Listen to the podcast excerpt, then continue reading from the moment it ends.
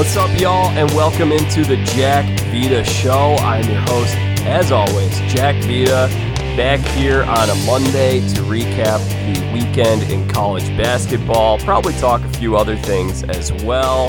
And I will bring in our guest for the day. Waste no time. Andrew Stem back with us once again. If you guys remember Andrew from last week, he is a reporter at the Omaha World Herald, covers a lot of sports, loves college basketball, Michigan man. How are you doing, Andrew?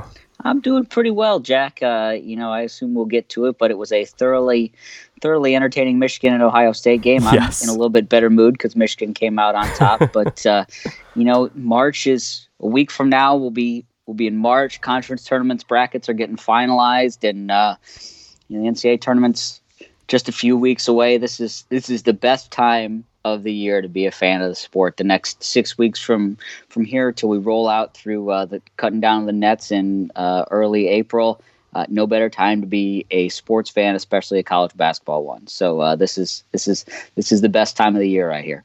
Well, I will go a step further and make a claim that this is the best time of the sports year. Of, of all sports, this is it.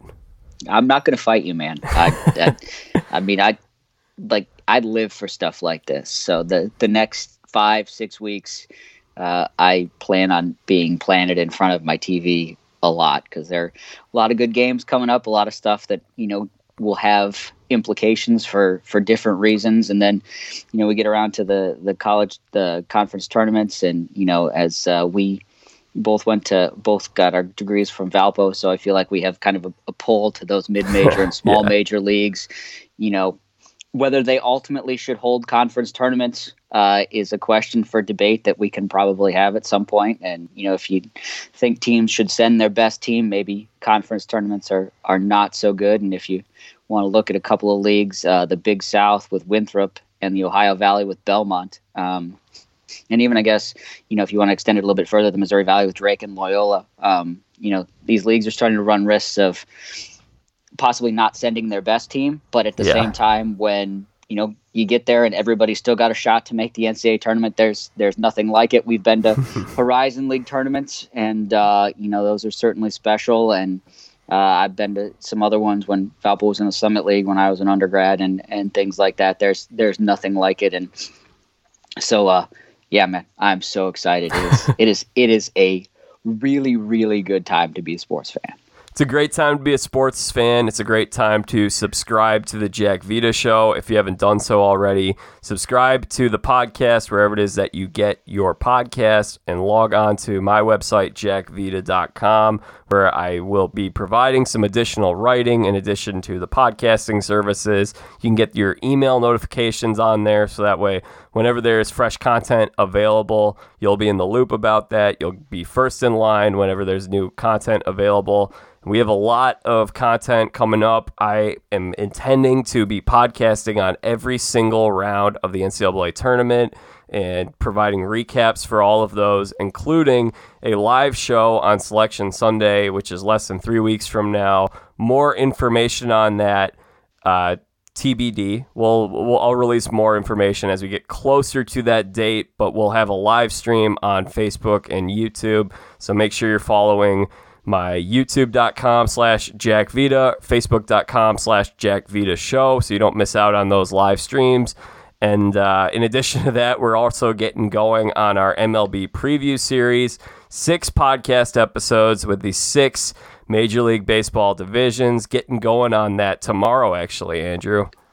Yeah, it's. Uh, I was thinking about that as uh, you know, spring training games are going to get started here. I think early next week. Uh, you know, the it feels like those first few days, uh, the N- uh, MLB teams take on the kind of local college teams. I know the Tigers usually play Florida Southern or Yeah. Charleston Southern or, or one of those teams down there, and uh, you know, then we'll get be in earnest here before too long. But everybody, I think, is reported to camp by now, or will be doing so in the next few days, and teams are kind of filling out their rosters with uh, last minute deals. The Cubs just officially signed Jake Arrieta, which is I know a lot of people on the north side will be happy to have him back. and uh, Yeah.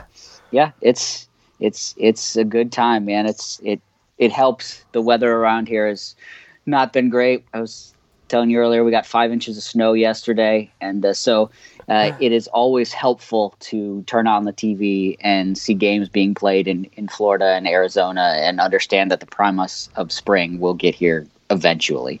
Yeah. 100% and I'll be heading down to Florida later this week. I might catch some spring training while I'm down there for some of the Tampa local teams. I'll be taking the show on the road for the next couple of weeks, so that should be a lot of fun. And when I mean taking it on the road, I mean recording from the condo that I'll be staying in in Florida for a couple of weeks. So I'll be doing any uh, live shows with fans or anything like that. But maybe someday, maybe someday we'll get there.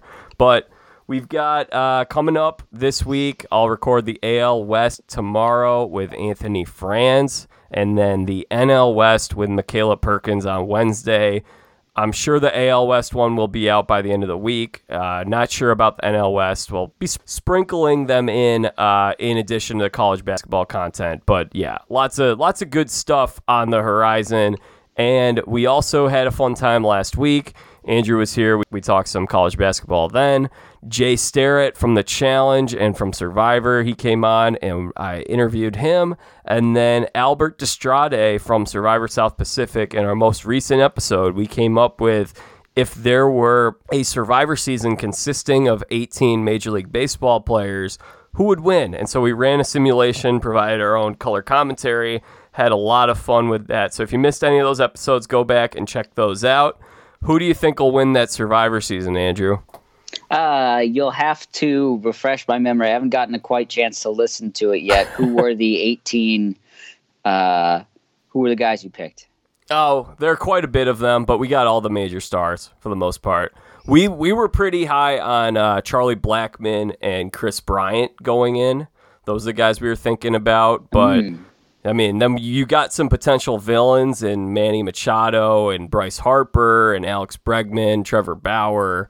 Uh, and so then there are just some likable veteran guys like Miguel Cabrera and uh, JD Martinez. And I, I don't want to go through all 18. It'll take us too long. I, I, mean, I mean, would it, would it be uh, would it be too cliche to simply say that uh, I feel like it might be Alex Bregman just because at this point they'll do whatever they have to do to win? Is that is that is that is that a little bit too uh, a little bit too blasé?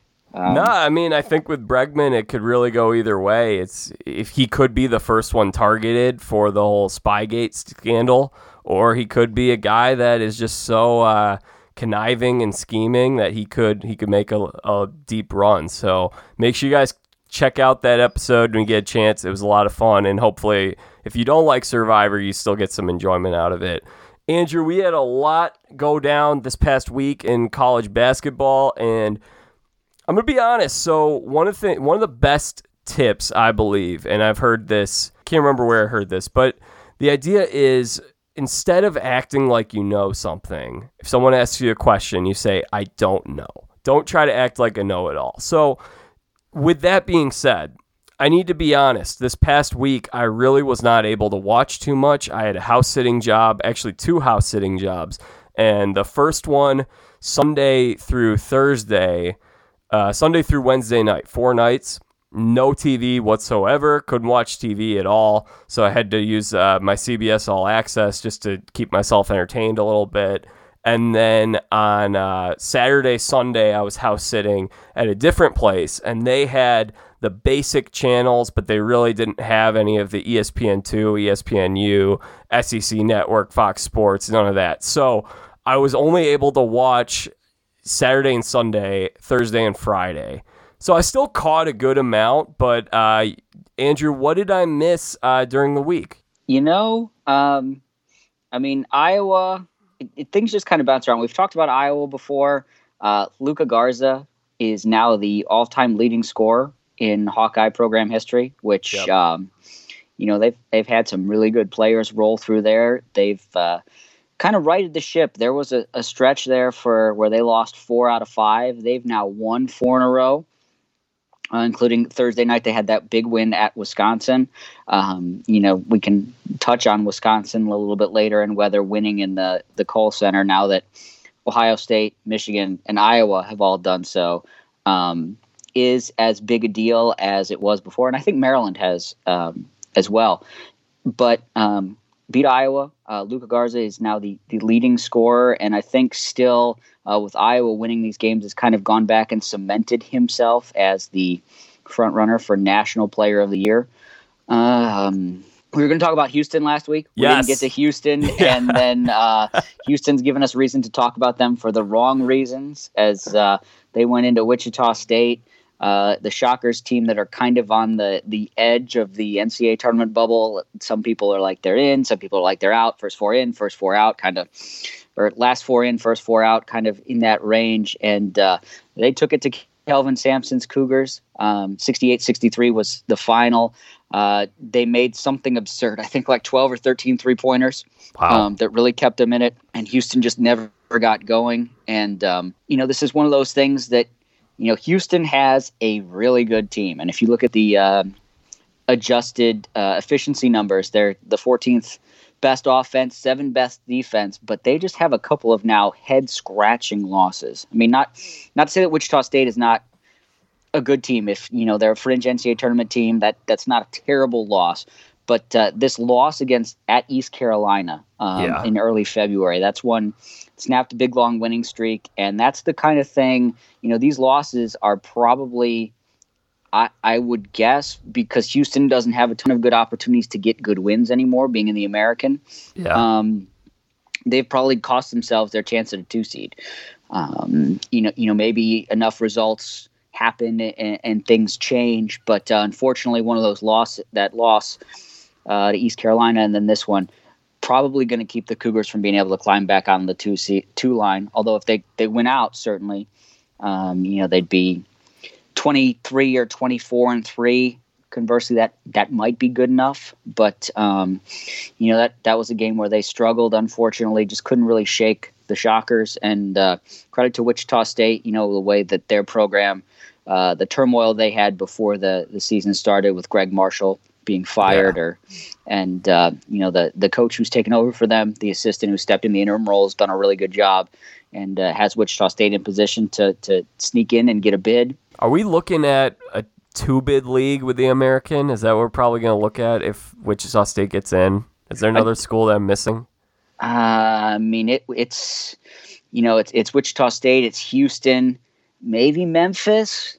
Like if if you look at, I mean, Memphis, and I guess it depends on who who wins. You know, if if the final, if the semifinals of the AAC turn out to be Wichita State, Houston, Memphis, and SMU, um, and one of the non-Houston teams wins, you might see three. Yeah. I, I, there's a chance, but um, Yeah, I mean, it's it- been it's- a down, really down year for the American. Not a good year Yeah. for the American. Yeah, and I, you know, a lot of guys, you know, they had a lot of seniors and, and guys move on, and so a lot of younger guys, and the, the, turmoil at Wichita State hasn't helped. And you know, losing Connecticut, even though Connecticut wasn't, um, hadn't been really the the brand that they've been, you know, since they won the 2014 national title. Um, I think that just kind of knocked the whole sort of conference just down a touch. Yeah, prestige Um, wise. Yeah, and and um, you know they're still the the seventh, I think, highest rated conference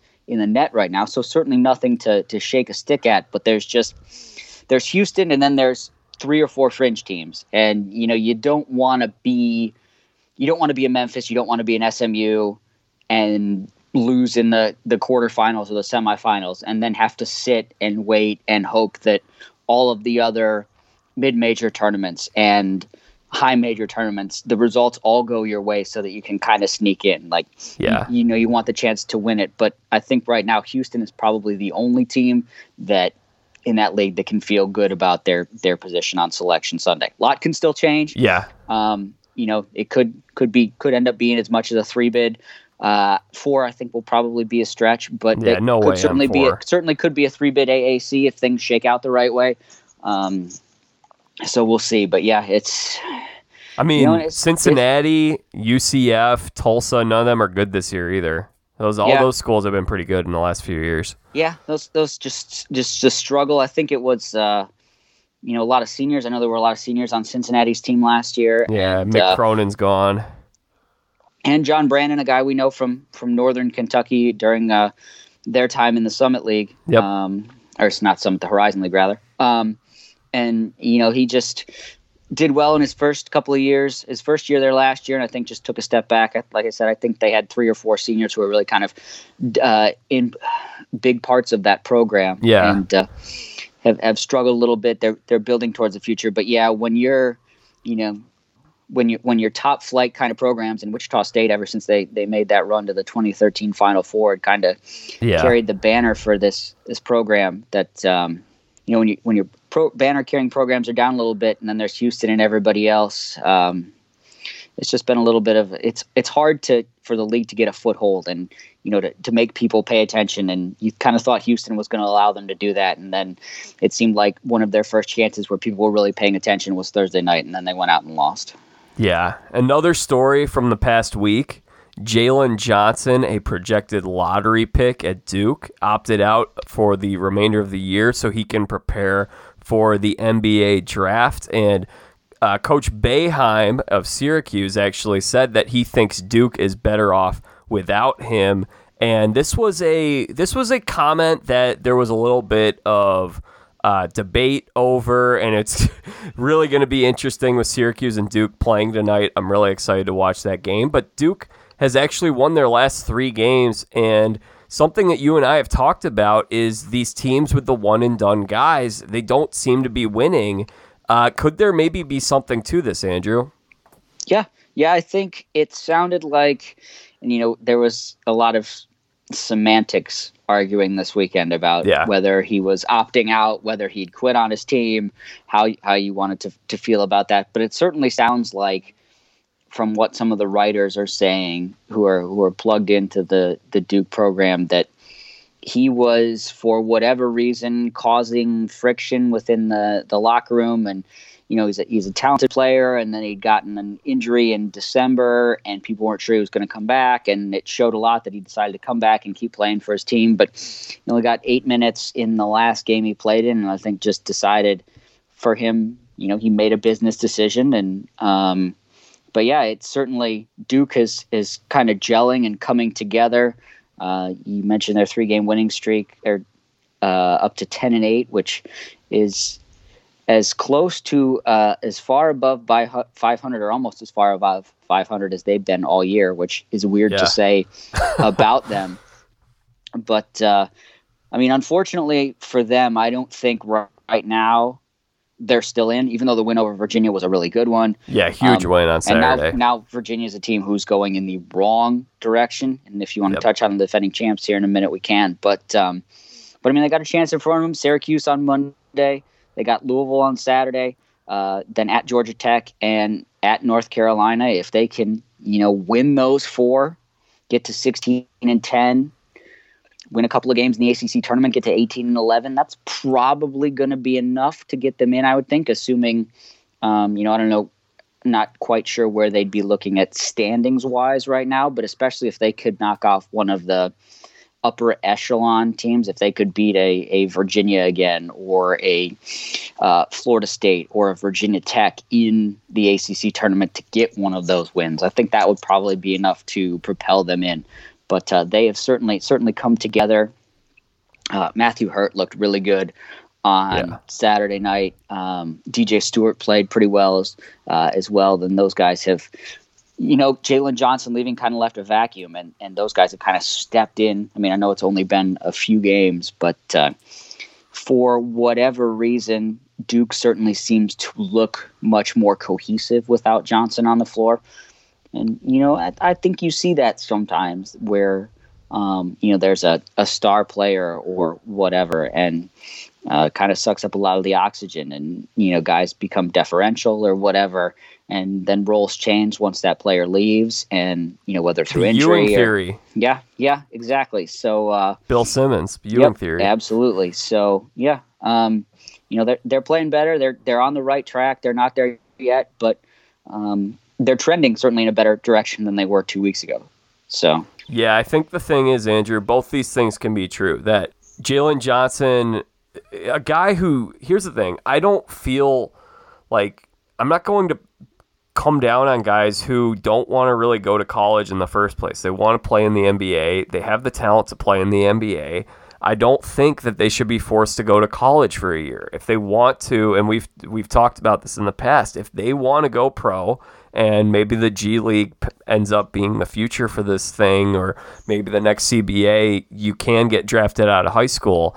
It's not good for the college basketball game that these guys are there um, I mean, there there's good and bad with it, but this is the bad when a guy doesn't really want to be there that badly. And for me, it's like, hey, do whatever you got to do because you're gonna you're gonna try to make as much money as you can. You're prepping yourself for your career, and if that means not playing right now in the college basketball game, then go get it. Like that's fine. I don't care. Um, but at the same time, Duke can be better without him. So I think it's like both those things can be true at the same time. Yeah, absolutely. And I, I know we've talked about this before, so uh, we don't necessarily need to yeah. need to spend a lot of time talking about this. But I really do think that um, if the if the one and done rule, if the NBA does away with the the draft requirement for uh, in the next collective bargaining agreement, I would really like to see, and, and I know whether I guess it would be an NCAA rule or whatever, where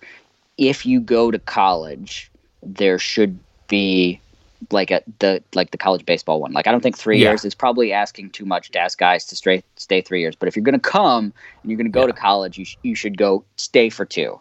That you know you yeah. get the full college experience. Like you know some of these guys they they talked about the you know Kevin Durant when he was on campus. You know got to the second semester and then stopped going to class because he knew he was gonna you know go and that's certainly that's a yeah. that's a good decision for him and whatever these these guys are doing but right. if you if you have the option of going right out of high school and some of these guys are certainly ready and don't need to be spending a year in there that's fine but the guys who end up going to college should be guys who want to actually be playing college basketball and I, I think a two year requirement would be a lot of good. I don't, I don't I don't know how we make that happen, or if anyone beyond the two of us cares about making that happen. But uh, that's that's what I think.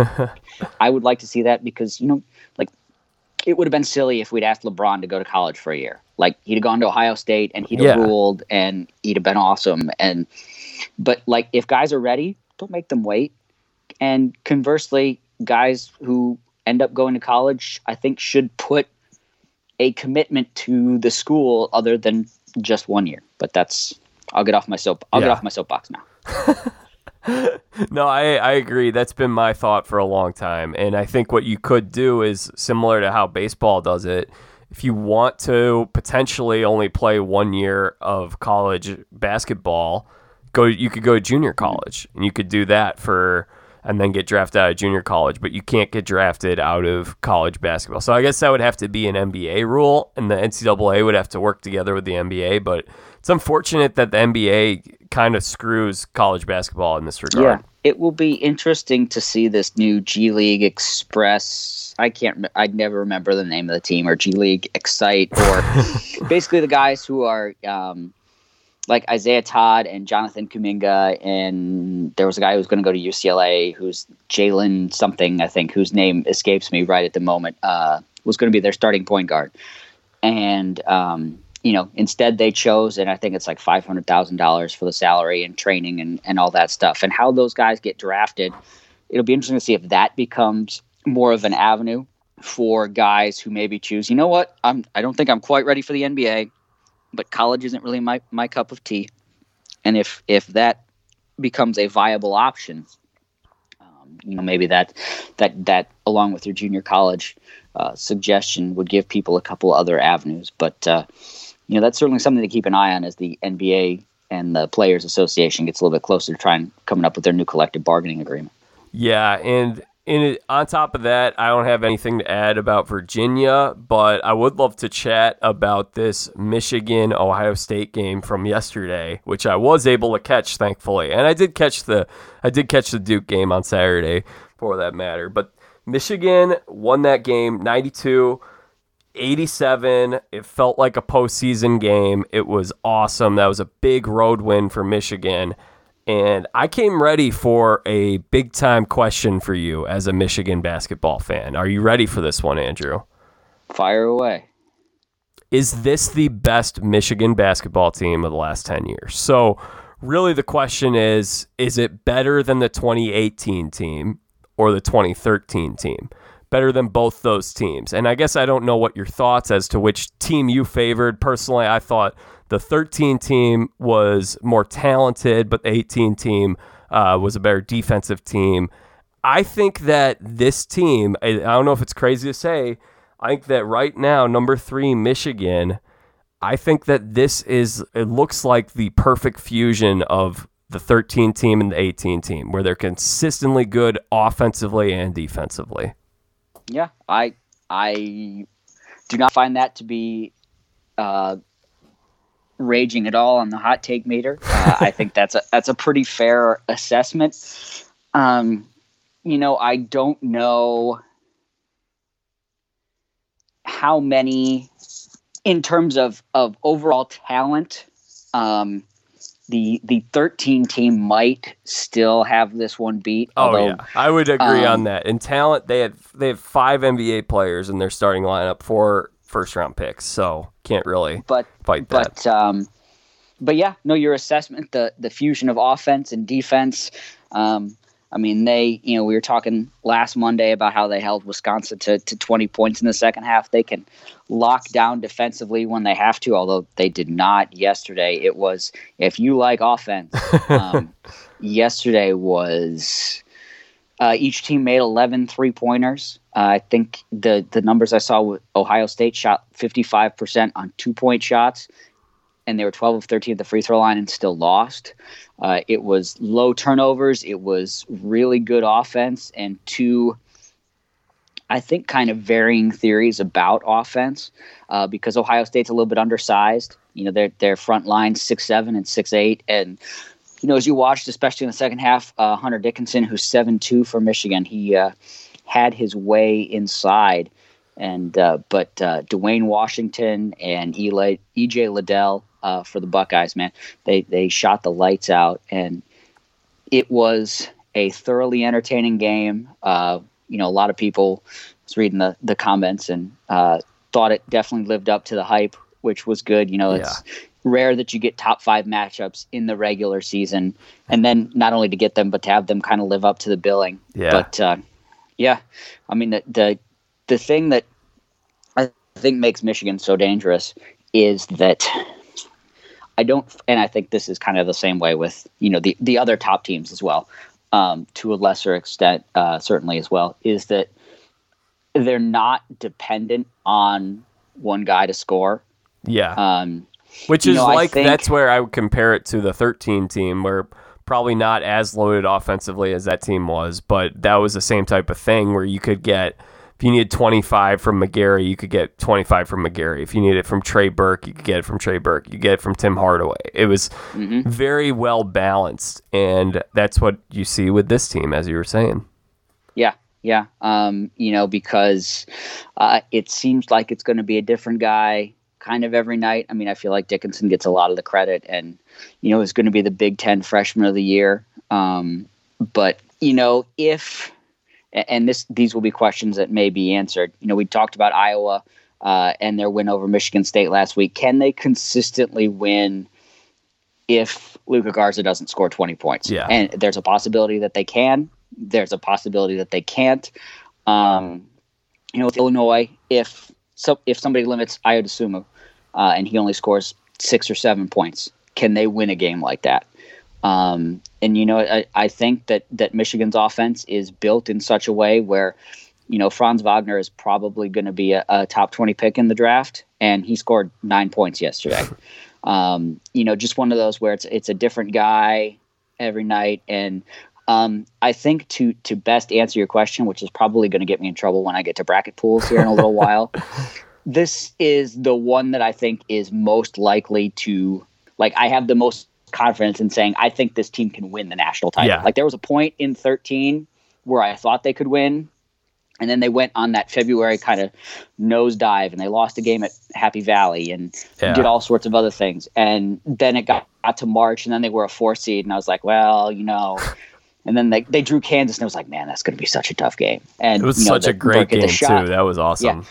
Yeah, yeah, Burke hit that that man the shot, and they ended up winning in overtime. But um, and you know the 18 team was peaking at the right time, but it was kind of like, mm, you know, is this can they, can they legitimately make a, a run? And then they did, and um, you know, they, they, they had some favors because they some other teams in from got bounced. yeah, so they, they, had. uh, they had a, they had a seed wise they had a fairly decent road to uh, get to the final four. But yeah, this is this is the one where I look at it now and go, this is the team that I feel like most likely could cut down the nets in Indianapolis.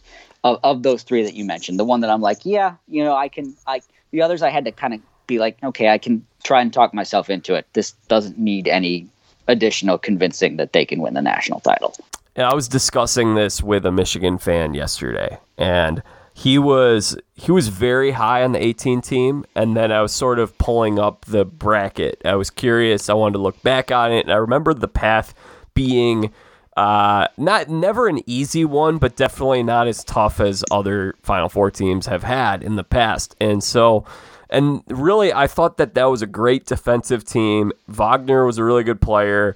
They had some really good players um, with Duncan Robinson and Charles Matthews, another good one, and then mm-hmm. they had Livers there, Simpson and Poole, all really young at the time. I never was a big uh, big fan of Abdur-Rahkman's offensive game. Um, he was a good lockdown defensive player, but I, I never had a lot of faith in him when the ball was in his hands. Uh, nevertheless, so I never really thought that was a great team, but they played, they beat Montana as a 14 seed, and they had that insane Jordan Poole shot in yep. the round of 32. If that shot doesn't fall, they're done. That was yep. a prayer. It was unbelievable shot. It was great. They blew out A and M. That was a game where they shot the lights out, and they looked great in that game. That was their big outpouring. They put up 99 points that night. Um, and then Florida State, a nine seed. So oh yeah, A and M seven seed. Florida State nine seed in the Elite Eight, and Florida State was probably better than a nine seed that year. They peaked at the right time, um, but that was a close one, and they had Loyola Chicago uh, as an 11 seed. So, to your point, Andrew, uh, I, I wouldn't have had a whole lot of confidence in that team if they were my team at the time, but it was sort of the perfect storm for them. They got rolling, they got to the championship game, and good for them. But I, I think that this is, uh, I think this team is noticeably better this year than that team was in 18. Yeah, I'm. I will not disagree with that at all. Uh, I think your I think your assessment is is spot on. Yeah, but that made me sad that when you said that uh, Franz is going to the NBA because I love watching him. I was hoping he'd stick around a little longer. Yeah, you know, uh, it. I mean, it'll be interesting to see what these guys decide to do. I certainly wouldn't blame him, and he'd be he'd be a, a, a two and done. Um, yeah. But you know, it, it's just uh, everybody. It, it, seems like when I listen um, you know, and I, I don't know what your thoughts are on Dan Dakich as an analyst, and that's not this time here nor there for a discussion, but he he likes to call Wagner the best NBA prospect in the Big Ten. Interesting. Um, so you know he's he's got the length, he can, he can shoot, he's he's got a lot of things, and so um, you know I certainly wouldn't complain if he decided to run it back for another year, but I certainly also wouldn't blame him if you know he gets a chance to to take it to the next level and uh, you know, it's funny watching people on Michigan fan sites talk about worrying about guys whether they're going to come back, not going to come back, and it's just like, just just enjoy this year. This team is is this this team is really good. Just worry about next year, like in May or April sixth or whatever. Just enjoy this team now, and uh, man, so you know it's funny yeah. Michigan basketball related. I have a friend who he watched the Last Dance docu series, and he wasn't. He's not a big sports guy, but he watched that. He likes playing sports. Ever since he watched that, he's been getting really into basketball. And so he sends me all the time these like Facebook clips of weird plays. And one of the ones he sent me recently was like, oh well, lol, omg, I can't believe this guy's free throw, and it was Xavier Simpson's uh, nah. crazy side uh, dribble, turn his head, and shoot the free throw, which I miss seeing. That was definitely very unique and fun. Yeah, yeah, and uh, you know there was definitely a lot of discussion about whether he should uh, start trying to shoot shoot those free throws yeah. underhand because for whatever reason that was a particular bugaboo for him. But you know, busting out the hook shot and and all that good stuff. It was it was a shame. There can say this about a lot of guys, um, you know, but it was it was a shame to not see him get one more shot in the NCAA Yeah. tournament last year. I mean, obviously the pandemic was was bigger than that, and but you know a lot of seniors last year who who missed out on a chance. We talked last week about the guys from Seton Hall and uh, all that stuff. But yeah, you know Xavier Simpson and the attitude he brought, he was going to bring it every single game. And on the other side of things, Ohio State loses this game, but it's a quality loss, even though they lost at home. Again, 92 87. They don't drop a spot in the polls. Uh, they're still the number four team, at least in the AP poll. In the coaches poll, I believe they did fall a little bit. Let's see. Yeah, they they went to five, and Illinois moved into four in the coaches poll. But nevertheless, Ohio State. I mean, they looked really good in a loss. Uh, unfortunate for them that they lost. Andrew, do you favor, uh, not to get into like where these teams should be ranked in the polls, but right now, do you favor Illinois or Ohio State? Who do you like more as a team? That's a really really good question. Um, I mean, I could take the I could take the coward's way out and pick Ohio State just because Ohio State won in Yeah. Champaign a month ago. Uh, that would be the easy way to go. I like Ohio State's balance. Yeah. I feel like offensively they're pretty similar. They they don't have the same pieces, but I feel like they are diversified enough. They're kind of like Michigan that you don't need like they Duane Washington set a career high yesterday. Um, but they don't need him to score all the time. Like, um, you know, maybe it'll be Justice Sueing one day, or EJ Liddell, who also had a good game. Might be Kyle Young or Justin Ahrens. Um, you know, they have a lot of balance, and that's not even counting Seth Towns, who's still kind of slowly coming back from, you know, missing a couple years as the the grad transfer from Harvard. Um, I don't know about Illinois. Like there's there's no question that they are a really really good team. Ayo is so much fun to watch, and it's a shame that he is not going to be Big Ten Player of the Year probably Yeah. because he happens to be in the same conference as Luka Garza. Um, you know, and, and Kofi Cockburn, those guys are spectacular. What I don't know, I don't feel the same about their offense if one of those two guys gets shut down. Yeah, that's a great And, point. and I don't know what, and I don't know whether it's possible to shut down either of those guys. Like maybe you know they are supremely talented, and maybe they're just both. You you aren't going to stop us. It it's not going to matter. But um, you know if if somebody figures out a way to neutralize one of those guys, do you trust? You know, can you count on um, Adam Miller or Andre Curbelo to pick up the the scoring slack if if those guys aren't scoring. Um, and you know, or Giorgi Bezhanishvili down low. Um, maybe I feel like the jury's still a little bit out. Um, I mean, they have they've won, you know, seven in a row. Um, so certainly credit to them and, and and a couple of times you know Ayo took over. They really should have lost the game that they played 45 miles 45 minutes down the road here uh, from me when they went to lincoln last Yeah. weekend. Um, but you know they pulled it out. Ayo took it over took over in overtime and um, you know they got that win at assembly hall same kind of thing. It looked like indiana was going to win that game. Um, but i mean they i don't know if you got a chance to watch any of the minnesota game uh, because you know minnesota They got beat killed. Iowa, beat Iowa at the barn. Yep. They beat Michigan at the barn. Um, Minnesota can't win on the road, but they look really good at home. Um, you know that, that the SpongeBob meme, right? Where there's like regular SpongeBob, and then there's like super fit kind of Hulk ish uh, SpongeBob. That's kind of how they'd been Minnesota at home or Minnesota on the road and Minnesota at home, and they just absolutely took it to the Gophers on Saturday. That game was never close. Um, and you know it's it's good that you know they readjusted the schedule a little bit. Uh, we are going to get Michigan and Illinois. Um, That'll be which, sweet. wh- which was was good. I know there were a lot of people on both sides uh, who were clamoring for that. Uh, as I know, I'm kind of drifting away from from your question. um, but um, right now, I would take Ohio State barely, only because I also think, man, I don't know. I feel like they present more matchup problems. Like, not that Kofi Cockburn isn't, you know, he's he's a monster inside, Yeah. but most teams at least in the Big Ten, have a serviceable center, right? So, you know, maybe you can neutralize Cockburn a little bit. Whereas because Ohio State plays a little bit differently, they they just go six seven, six eight. Their guards are a little bit taller, their wings are a little bit smaller, and they all kind of can shoot the ball. That um, I like the diversity of their offense a little bit more.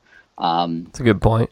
But but man, it's you know it's like asking to pick between I don't um, puppies and kittens or something like that. well, Ayo is giving me some major Carson Edwards vibes from two years ago with Purdue. And that was a similar situation where they had to just ride Carson Edwards. And I do think there's probably a little more uh, in terms of they didn't have a Cockburn on that team. They did have a Matt Haarms and a uh, was was Trevion Williams on that team two years ago? Was he he he'd have been a freshman. Okay. Yeah, so I don't know if he was getting major minutes. Yeah. So it wasn't the same as having a Cockburn aside. Right. Yeah. But yeah, no, I I think that's that's certainly an, an accurate point as well. Somebody had, had pointed out, I think on, on social media, whether there was a player right now who was more clutch than than Ayo, just kind of the way he takes over games here at the end. And I mean, it's you know, as as a college basketball fan, it was awesome that he decided to to come back for another year Yeah, and play. As someone who roots for one of the teams that he plays against, I was ready to shovel him off to the NBA. Um, but you know, he he's so much fun to watch. Um, I, I think one of the the things, and I hope the the games that we get, um, you know, I, it was the same thing when Illinois played Iowa, um, when Iowa played Ohio State. Kind of all these games that have kind of put these top sort of Big Ten teams against each other. Those top four in the Big Ten have been fun to watch. They haven't been, you know, we talked about can you grind out a game, and they haven't been slogs. I think the lowest scoring might have been um, um, the um, Illinois Ohio State game. I think was the lowest scoring, and it was still a combination in the low 70s. Um, so they're good games to watch, and it just it's good to watch good basketball teams play each other, especially since we've kind of gotten to the point where with Baylor being on pause and the Big Ten perhaps not being quite as good as um, what we thought, Yeah. that um, you know there hasn't been any of those really like since and Gonzaga unfortunately hasn't been challenged in the West Coast Conference in since play started, uh, except Yeah. for their one game at Pacific. So you know those have kind of really been sort of the the Big Ten games have kind of been the marquee showdowns, and they haven't disappointed. Yeah, it's been I'd say the Big 10 this year. It's really been I- don't want to like I don't want to call it top heavy. Um it's it's a deep league and anyone could be competitive on any given night, but I don't think we're going to see as many tournament teams out of the Big 10 as last year when you and I were doing this, we were talking about seeing potentially 10, maybe even 11. I don't think we're going to see that many this year. When you have these Minnesotas, Michigan State, even Indiana could, I, guess Indiana still could get in. It seems like they're probably in at this time, but they're seven and eight in Big Ten play. Minnesota six and ten. It just, I don't think it's going to be as strong of a year in terms of getting what we were talking about last year out of the Big Ten. No, no, I think you're right. I think there's a, a very real possibility that, um, I mean, the first four could end up being, it could just be the Big Ten tournament redux uh, if you wanted to go that far, because they'll have, uh, you know, a few teams who will be right kind of on that edge. Um, you know, you, you talk about Indiana and Minnesota and Maryland; those are those are three prime candidates uh, to just barely get in. Yeah. Um, because it seems like the top six or seven uh, Michigan, Illinois, Ohio State, Iowa, Purdue, Wisconsin, and Rutgers, I think, although Rutgers only at 12 and 9. Um, you know, they got to win a few games coming in, and they lost uh, a game yesterday at home to Maryland that they really, really could have used. But, um, Yeah. you know, those top six for sure um, are solidly all in. Um, and then Rutgers, Maryland, Indiana, Minnesota. Can Michigan State make a late push? You know, Penn State has good wins, but they're now four and eleven in the league and just can't. Um, you know, they can't. They couldn't pull off an upset. They lost at home to Nebraska, and then they had a shot to beat Ohio State on Thursday and couldn't pull that one off. Um, and Sunday, so, yesterday, Iowa, 78, 74 68 yeah, so they, they hang in there, but just can't can't get that big win to get them over the hump. Um, so I think, yeah, it could turn out. If you told me that Big Ten got eight bids, I would not at all be surprised. I mean, there's a chance that you know the cannibalization of the league kind of continues, where they they beat each other up and yeah. can't get enough good wins. Um, you know, and this has certainly been a time unlike any other, and um, you know, not the first guy to say that, but how the committee kind of approaches this will be you know nobody really knows because the schedules aren't all the same. Like you got teams who have played you know illinois looks like they're going to get a full 20 conference games and nebraska is rushing through to to get all of theirs. And i think now after they played their five games in eight days they may actually get all 20 of them in. But you know how do you compare teams who played 17 games and you know oregon who's only played like five or se- uh, five, six or seven conference games. Like if it gets to a point where you're trying to compare Oregon with Minnesota, you know, how do you go about doing that and and things of that right. nature? It's going to be, um, you know, I'm glad it's it's fun to look at all the the mock selections and you know the bracketology folks, all the stuff, the hard work that they put out, but. I'm awfully glad I'm not being paid to sit in the committee room this year. yeah, it'd be better to have that. I'd rather have that job for college football than college. Yeah, it's basketball. a little a little bit easier in college football, absolutely. so uh, another good one on Saturday. Good in good for West Virginia, really bad for Texas. Texas was up 19 at home. I believe that game was at home, right? Was that? Yep, that game was in Austin. Yeah, yeah. in Austin they were up 19 on Press Virginia, and West Virginia came back and won that game 84 82. Texas has now lost four of their last six games. It was really unfortunate because they were doing a great, they did a great segment on game day on Andrew Jones being cancer. Yeah, he's, you know, he won Big 12 uh, comeback player of the year last year. Um, he's a remarkable story.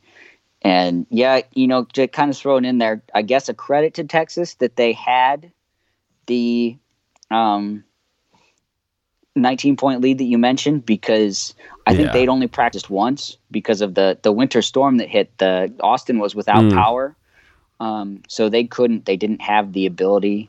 It sounded like to practice much, um, but yeah, just in the second half, that that the way that game turned and um, you know kind of shook out. Uh, West Virginia went on a bunch of big runs 12 2, 13 2, 13 2, all in the second half. Um, uh, and just they took it to them the last 15 minutes or so of the game. And um, a really good win for West Virginia.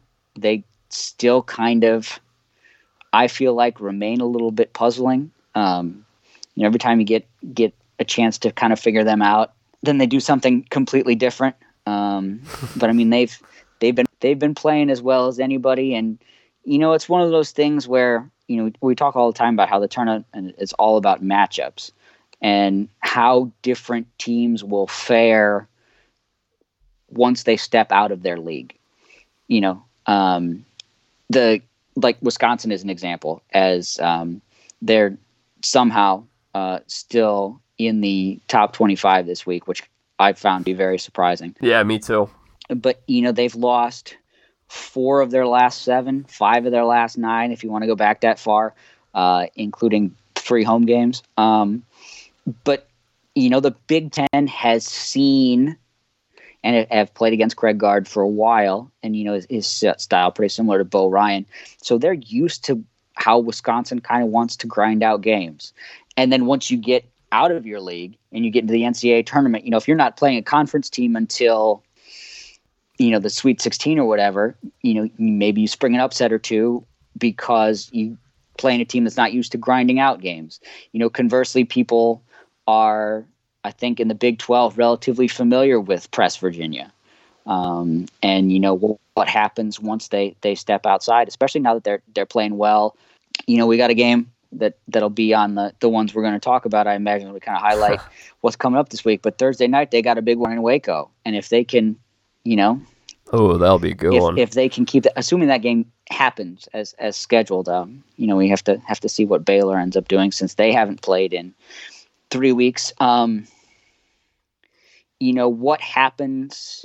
You know, if West Virginia goes in there and wins that game, that that kind of flips a bunch of narratives uh, on their heads. So we'll we'll have to see what happens. But yeah, kudos to West Virginia um, for for not giving up, and and uh, it was kind of the reverse side. I feel like there were a couple of games that they pulled out at the end.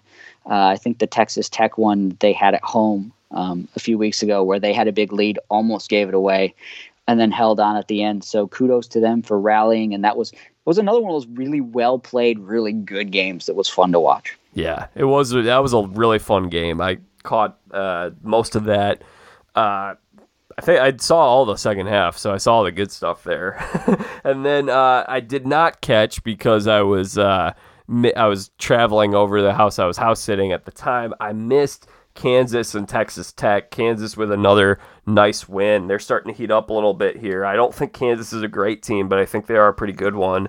67 61 over Texas Tech. Uh, did you catch any of that, Andrew? I caught uh, bits and pieces.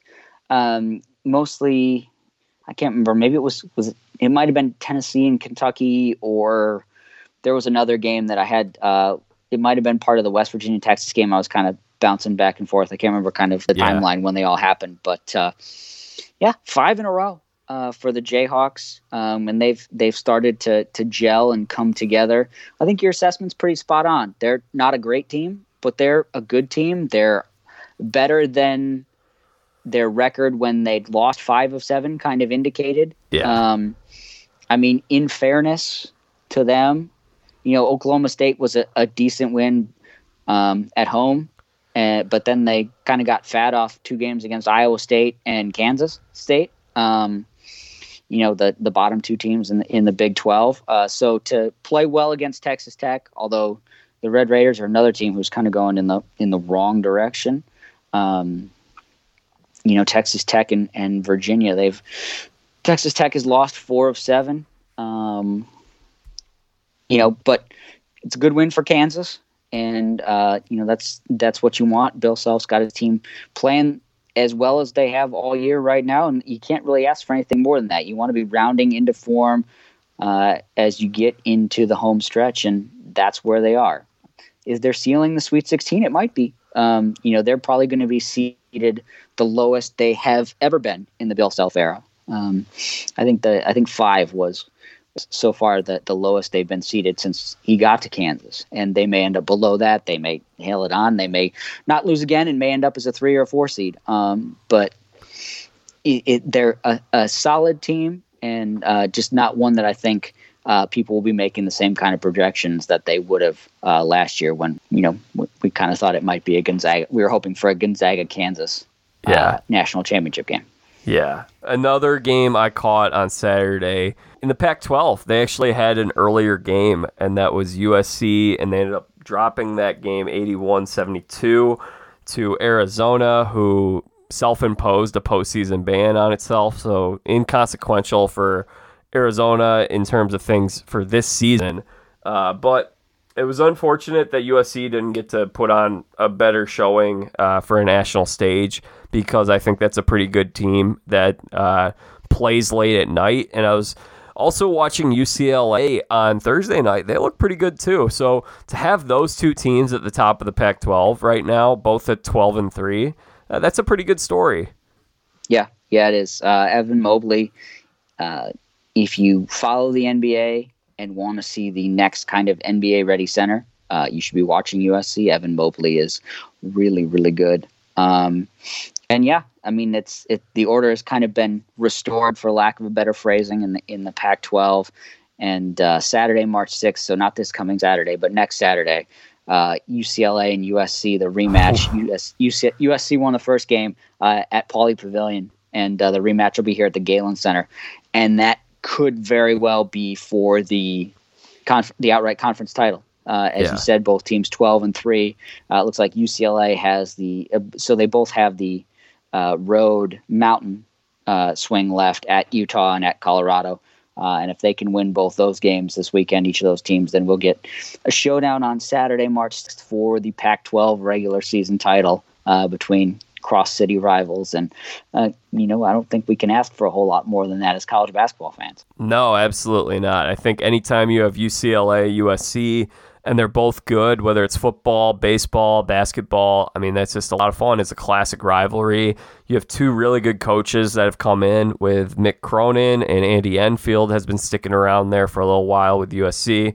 They had a really good team a few years ago uh, in uh, 2017. I remember that team was really good. And then now, um, the Pac 12, I, I would say we talk about the American taking a, a, at least a step back this year. I would say the Pac 12 has taken a step in the right direction where they were, it was not a very good conference last year. And it's not, a, it's not a great conference, but Oregon is a good team. Colorado has been solid. They're probably going to get in at this time right now. I would think they're in. I, you probably are a little more plugged into that than I am. Uh, Arizona, in terms of just history, that's a good program. Stanford was ranked at one point this year. At least they were they were playing some really good ball. They've struggled lately. Utah is apparently a top uh, top 13 all time and wins this uh, in college basketball history. And then you got Bobby Hurley over at Arizona State. Like I would buy stock in the Pac-12 moving into the next couple of years. Yeah, absolutely. And uh, you, you kind of hit all the, those nails on the head. I do think Colorado is in right now. I don't know if they're safely in. Um, so they've yeah, got, like yeah, I said, they've right. got the California schools coming out. It would probably be in their best interest to beat one of those teams. Um, but yeah, USC, UCLA. You know, Oregon is going to be an interesting case because, um, you know, they were on that pause for so long. They've got a really good record. How will the committee kind of handle that? I mean, I think that they should be good. Um, Stanford will be an interesting case. They had some good wins, uh, and they've kind of kind of dialed it back a little bit. Um, you know, Washington State right now is seven and ten in the league, but fourteen and ten overall. They've got a chance to make a little bit of a yeah. run. Um, for the future, I think you're right about Arizona State. They honestly have been one of the more disappointing teams uh, in college yeah, basketball very. this year between uh, Josh Christopher and uh, he was highly recruited and um, the players they had coming back. I mean, they were a preseason top 20 team. I think they started out maybe 17th or 18th and uh, just couldn't get it together. Um, and they've lost a few heartbreakers, a few close games, but uh, a little bit disappointing. But yeah, uh, you know, I remember a few years ago, it looked like the Pac-12 was going to was. Uh, remember, the Pac-12 was like a three-bid league, and one of those bids was a first four. So they were out by the round of 32, the league as a whole, and um, you know USC can go d- far in the tournament. I think uh, Mobley will give teams matchup problems. Uh, UCLA plays hard. I really like the way Oregon plays. Um, so they've they've definitely taken a step forward here over the last couple of years. I got a few mid majors here, uh, and then I got one non college basketball related thing, and then we'll preview what's coming up this week. So, a little mid major madness here. So, what did I watch on Friday night when there was really, it was only a couple of mid major games? I watched Dayton uh, steamroll St. Louis, and that was a good win for Dayton. They start they looked like the team from last year. Jalen Crutcher was balling. Um, is there any hope for that team to get into the tournament? And it's St. Louis, on the other hand of things, they were playing some good ball, and I think they had a COVID pause and haven't quite recovered since that. Yeah, um, the pause has has been brutal for them. Um, I mean, they were they were a top twenty five team. Um, that and they when they went on pause in early December or mid to late December, I guess. The last game they played was UMKC, right, a couple of days before Christmas, and then they didn't play for a month. Um, oh, they got swept by Dayton. They have a really bad loss against LaSalle. Um, they have a good win over LSU, um, but they'd won four in a row before playing Dayton, and you know I watched a little bit of that game at the office uh, for the newspaper, and they just looked like they had zero interest in showing up. Um, yeah. They got steamrolled, and credit to Dayton. They were not closing out defensively on transitions. I remember seeing a couple of threes where there was a guy wide open, and they I saw the guy just walking directly towards the basket on defense. Yeah, yeah, it was it was not particularly good. Um, you know, they're going to have to kind of get their stuff together. The the A10 as a whole is kind of a mess. Yeah. Um, as as as you asked, I would say right now Dayton probably not in, but I mean with the talent they've got, you mentioned Jalen Crutcher, they got all those experience from all those guys who were on that team last year. Um, Ibi Watson's a guy who transferred from Michigan. Uh, Jordy is a guy who transferred from Nebraska. Uh, and they've got guys who who played big time minutes at big time programs and have played really well for Anthony Grant's team. Um, I mean, they're as likely as anybody to win the A10 tournament. Um, you know, and as we talk about conference tournaments, which I know we're going to get here in a minute, uh, the yes. A10 just voted, I think, uh, over the weekend, it sounds like, to change. They were originally going to play their tournament in Richmond. They'd moved it from the Barclays Center. They were going to split it between Richmond um, and uh, VCU and now it kind of seems like um, they've sort of changed how they're going to do all this. Hmm. Uh, they moved up the schedule. Originally, it was going to start. It was just going to be a Friday, Saturday, Sunday, Monday, or Friday, Wednesday, Thursday, Friday, Saturday. I think it usually finishes on the Saturday or Sunday of the um, championship uh, championship weekend. And instead, now uh, they've moved it up to where their bracket is going to start next Wednesday, and um, so they're going to play. They'll still do the stuff in Richmond uh, for the first few rounds, and then they're going to take a week off. The semifinals are on Saturday, March 6th, and the championship's not till Sunday, March 14th, and the championship game is going to be played in Dayton uh, at U of D's arena. So it's they've they've kind of thrown this whole thing into it's kind of chaos, um, which I suppose is sort of fitting for you know the Atlantic 10 as a whole yeah. because you know they've got St. Bonaventure and VCU are both 9 and 3 and VCU kind of had a chance to stake their claim uh, to the top of the league and they lost in overtime to George Mason uh, which brought their six game win streak to an end and you know St. Bonaventure uh, UMass is apparently 6 and 2 uh, but they've only played 7 they've only played 11 games uh, they had a big COVID pause. Davidson, I mean, these records. Dayton is eight and six. St. Louis is four and three. Um, there are one, two, three, four, five, six, seven, eight. There are ten teams or nine teams in the A10 who are 500 or better.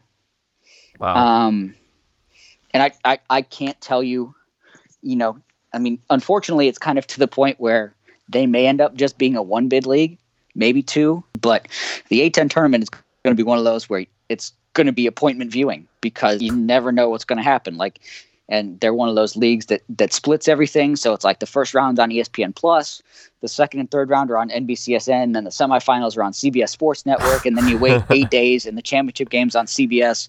That rolls right into the Big Ten tournament title game. But um, you know, if you ask me to pick a winner of the Atlantic 10 tournament right now, I just put the 10 teams who are 500 or better in league play in a hat and pull out a name because I, I honestly couldn't tell you.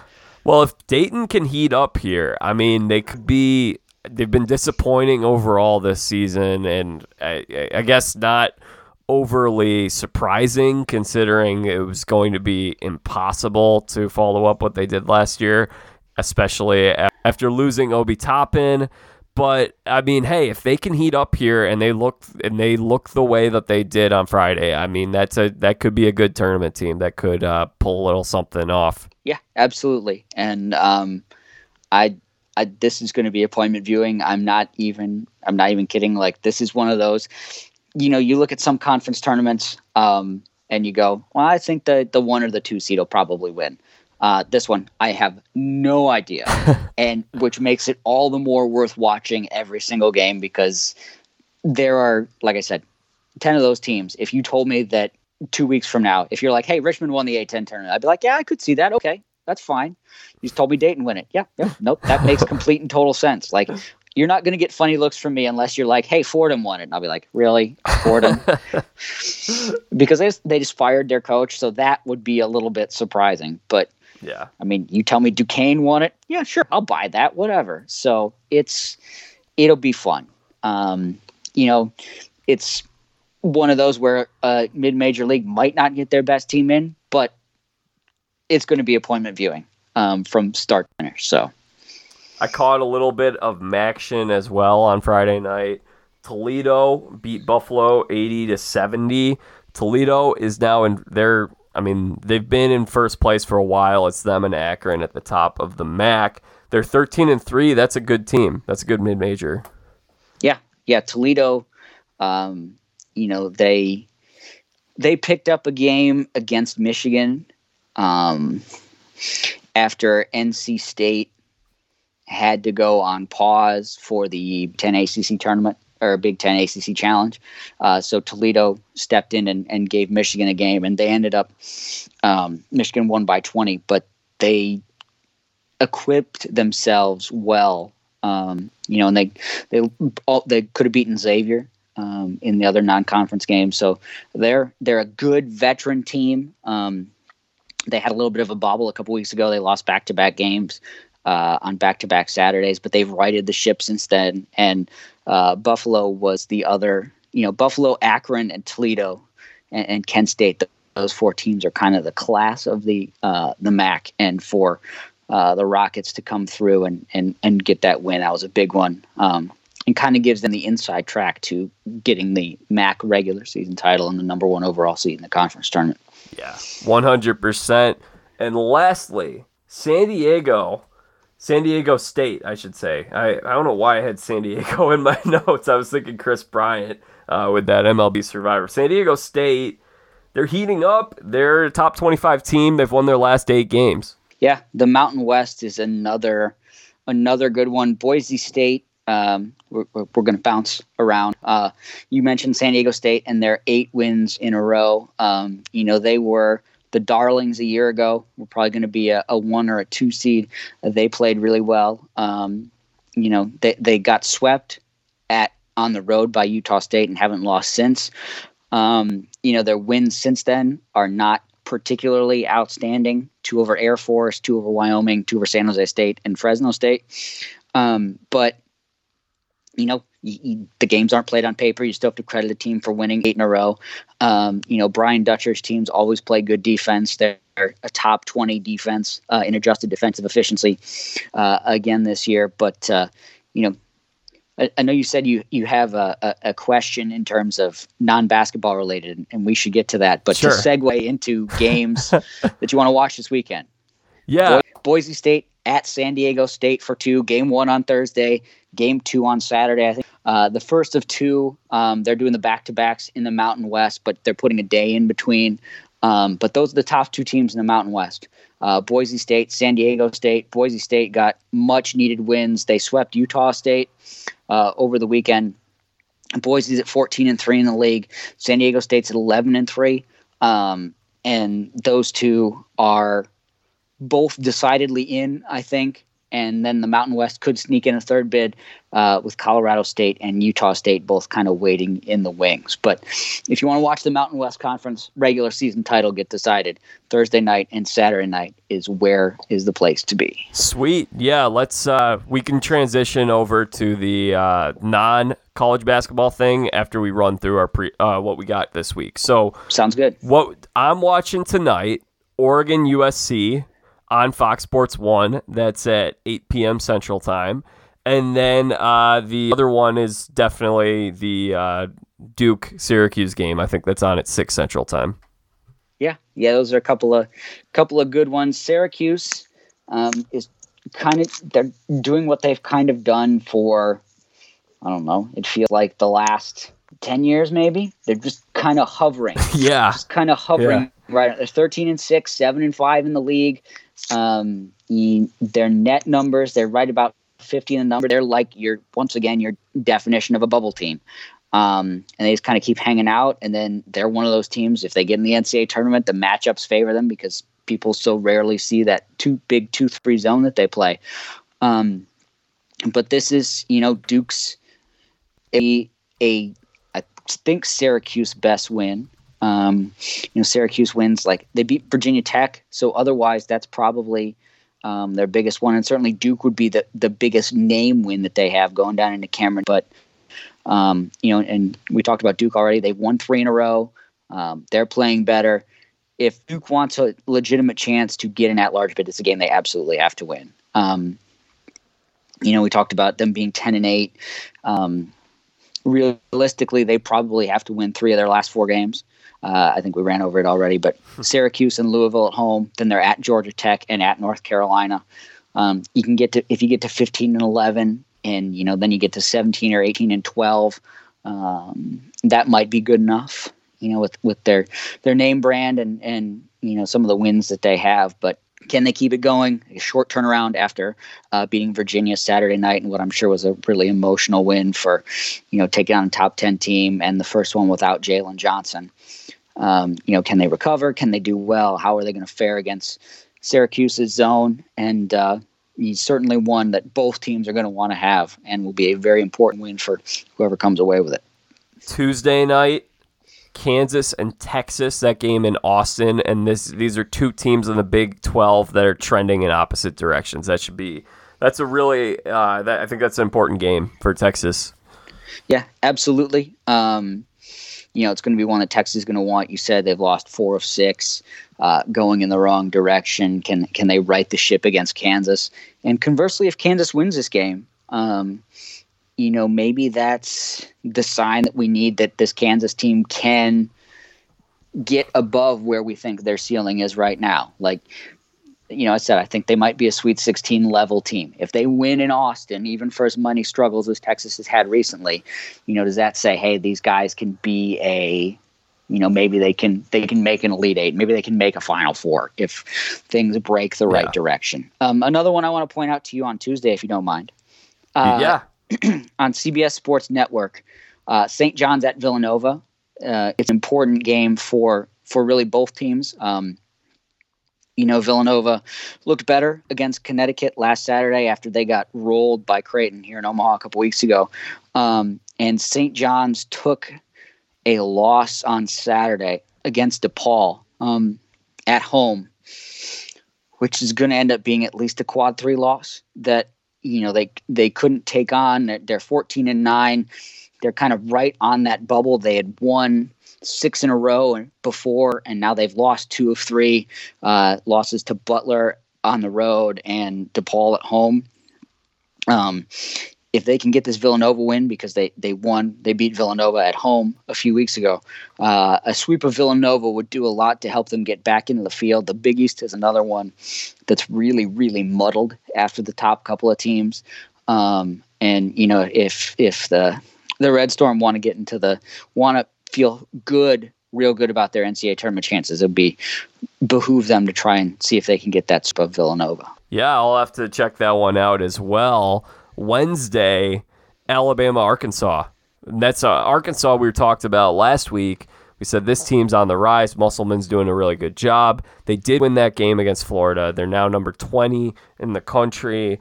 Bama peaking at six right now. Uh, that that should be a really fun game in Arkansas yeah, if you like offense. Uh, yeah, and and if if if you like to like to wager a few dollars, um, I feel like the over is probably a pretty good play in that. Those are two teams that like to get up and down the floor and shoot a lot of three pointers. And uh, you know, Nate Oats has done a spectacular job at Alabama. We talked about uh, Musselman last week, so um, but yeah, that is that is a low key one, you know game when the schedule came out four months ago that I don't think anybody had circled, and now that's the game of the night on Wednesday. And Thursday, as you had alluded to, is really the big one this week. West Virginia Baylor. That's in that game starts in the after in the late afternoon around 4 p.m. Central Time. Then you got Iowa and Michigan, uh, San Diego State and Boise State, as you had mentioned. USC, Colorado. There are a lot of real good ones on Thursday.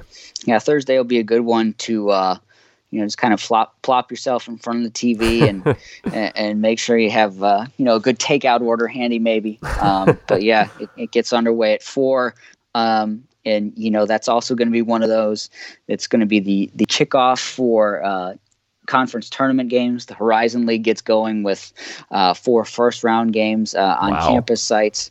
Um, and it's the 5 12, 6 11, 7 10, 8 9 matchups. So I don't know if any of those matchups are particularly enticing but just uh, one of those that says, "Hey, you know, you know, we're here. Uh, conference tournaments are going, and uh, just something else to keep an eye on because you know you watch the bottom line and conference tournament scores are going to start scrolling by, and that's that's that's you know I feel like when the pulse starts racing a little bit faster is when you see conference tournament scores on the bottom line.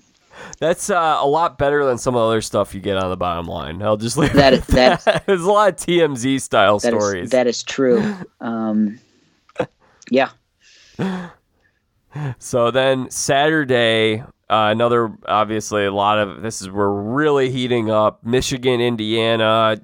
I mean, any of these Big Ten games are big. This is a chance for Indiana to really uh, solidify a spot in the tournament potentially. If they can pull off a victory there, that'd be a huge win. If they lose, they're going to really. Uh, I think they're what like seven and nine right now in Big Ten. They're let's see seven and eight. So I mean, I think it's an important game for Indiana at least to play them close. Texas and Texas Tech, uh, Illinois, Wisconsin. We've got let's see, Boise State, San Diego State, another one that you had mentioned. Florida State, North Carolina, that's another good one. Baylor, Kansas. Oh my goodness, a lot of good ones a lot of good ones. Um, you know, and this is this is the the the specific time. Um, I don't know if the matchups are particularly great. Um, we got Texas at Texas Tech, and then Washington at Arizona, and then Florida at Kentucky, and and you know those those matchups sounded better for the most part a little bit a while ago, but it's the first CBS triple header of the year. Like the, the yeah. golf the golf coverage is now moving over to NBC. They do their, you know, they've got their January and February swing um, where they kind of have the one basketball game and then it leads into the golf tournament. And now uh, golf will be gone on CBS until after uh, the NCAA tournament coming for the Masters. And that's just another one of those things where you look at it and you go, "Yep, okay, it marches marches here or it's around the corner. We're we're ready to go." Um, you know, they've got uh, another double he- or triple header on, or I got a double header on Sunday. Or no, it is a triple header. Sorry, it's uh, Villanova, Butler, Michigan State, Maryland, and Iowa, Ohio State. So that that last game there sounds sounds pretty enticing. But just you know, you get six games on CBS. You get the the CBS college basketball music blaring for Yep. six hours straight. Like, what could be better? What Yep. could be better? It's it's you know it's it's just another one of those things. You get conference tournament scores scrolling along. You get triple headers on CBS. Like, okay, it is go time. Iowa and Ohio State on Sunday as an afternoon game.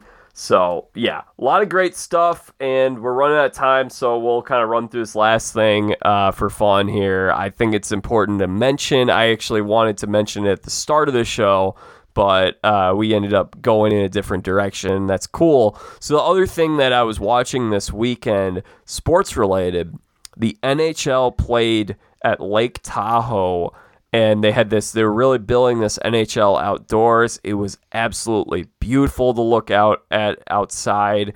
Really a great idea in terms of if you're going through pandemic and you can't have fans, uh, at least you have a limited number of fans, why not go out into nature and have a very scenic uh, backdrop for a, an athletic event? Like there's some pretty good potential with this idea in the future. Unfortunately, it was a little sloppy on the NHL's part. It was it was a little warm there in Tahoe, and the ice was melting a little bit, and so they had to postpone both games uh, and move them to later in the day. At least Sunday, they were delaying it a little bit at the start. But overall, I was able to watch. Uh, I watched the first period on Saturday. It was too bad the game got interrupted. Um, but I watched yesterday, last night's game, and that was a lot of fun. And I hope they do more with this moving forward. Uh, Dave Pastrnak is, I, I think Dave's his first name. Pastrnak for the Bruins is uh, quickly becoming one of my favorite players in the NHL. I mean, the, I don't, his post game interview with the sunglasses and talking about how cold it was and and all that stuff. Yeah, I, I love the outdoor hockey. Um, you know, I thought it was a great idea uh, to do that. And there's a really interesting story about they brought the guy. Uh, brought. Have you seen Mystery Alaska?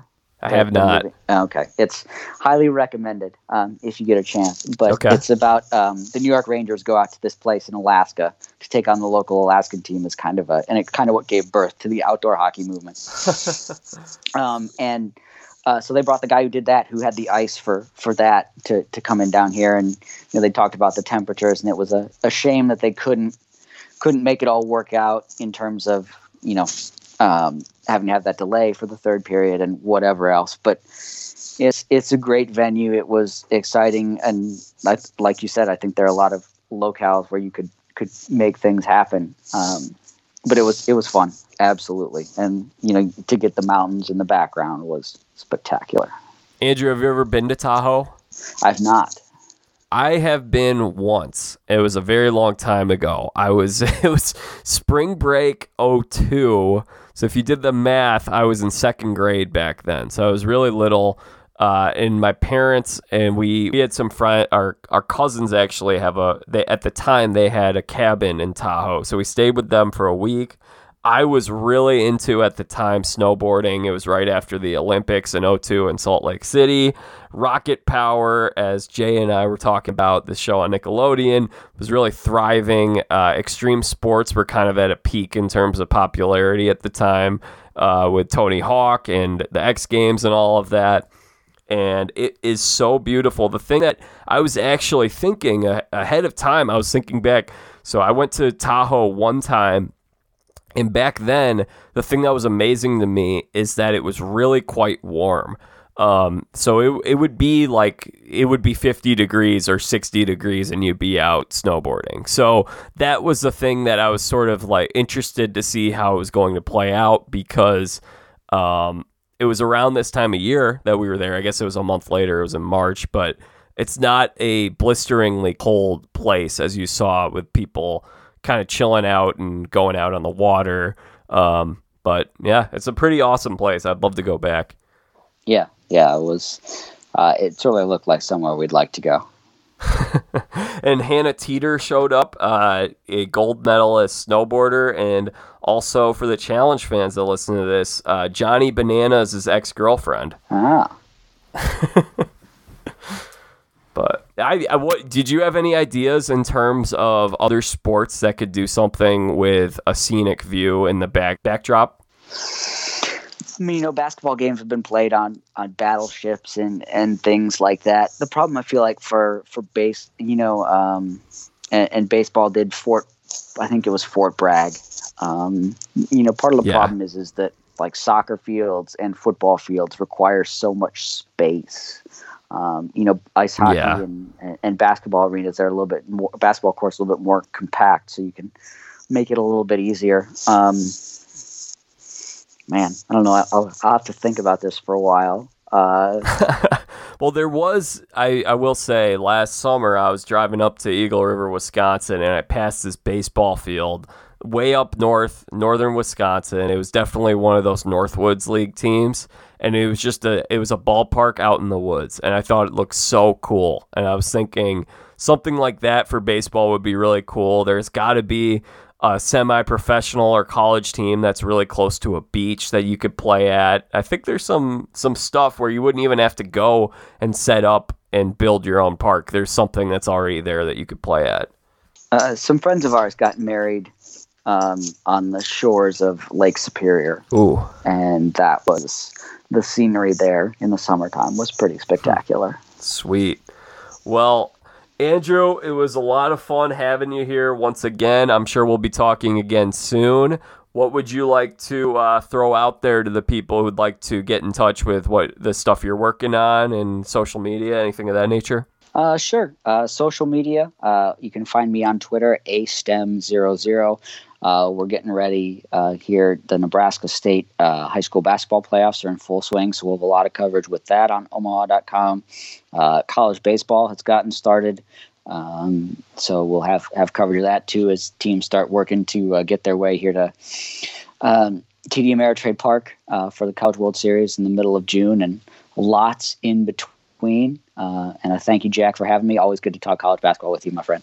Yeah, my pleasure. Thanks for coming by. This is a lot of fun. Uh, sounds good. Let's do it again soon. All right, folks, that does it for my conversation with Andrew Stem, talking another week of all things college basketball.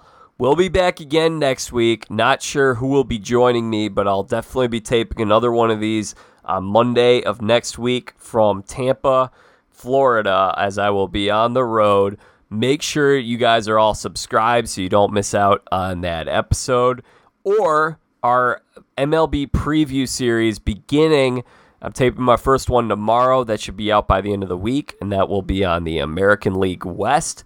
The National League West will also drop sometime next week or potentially later this week. It'll come soon.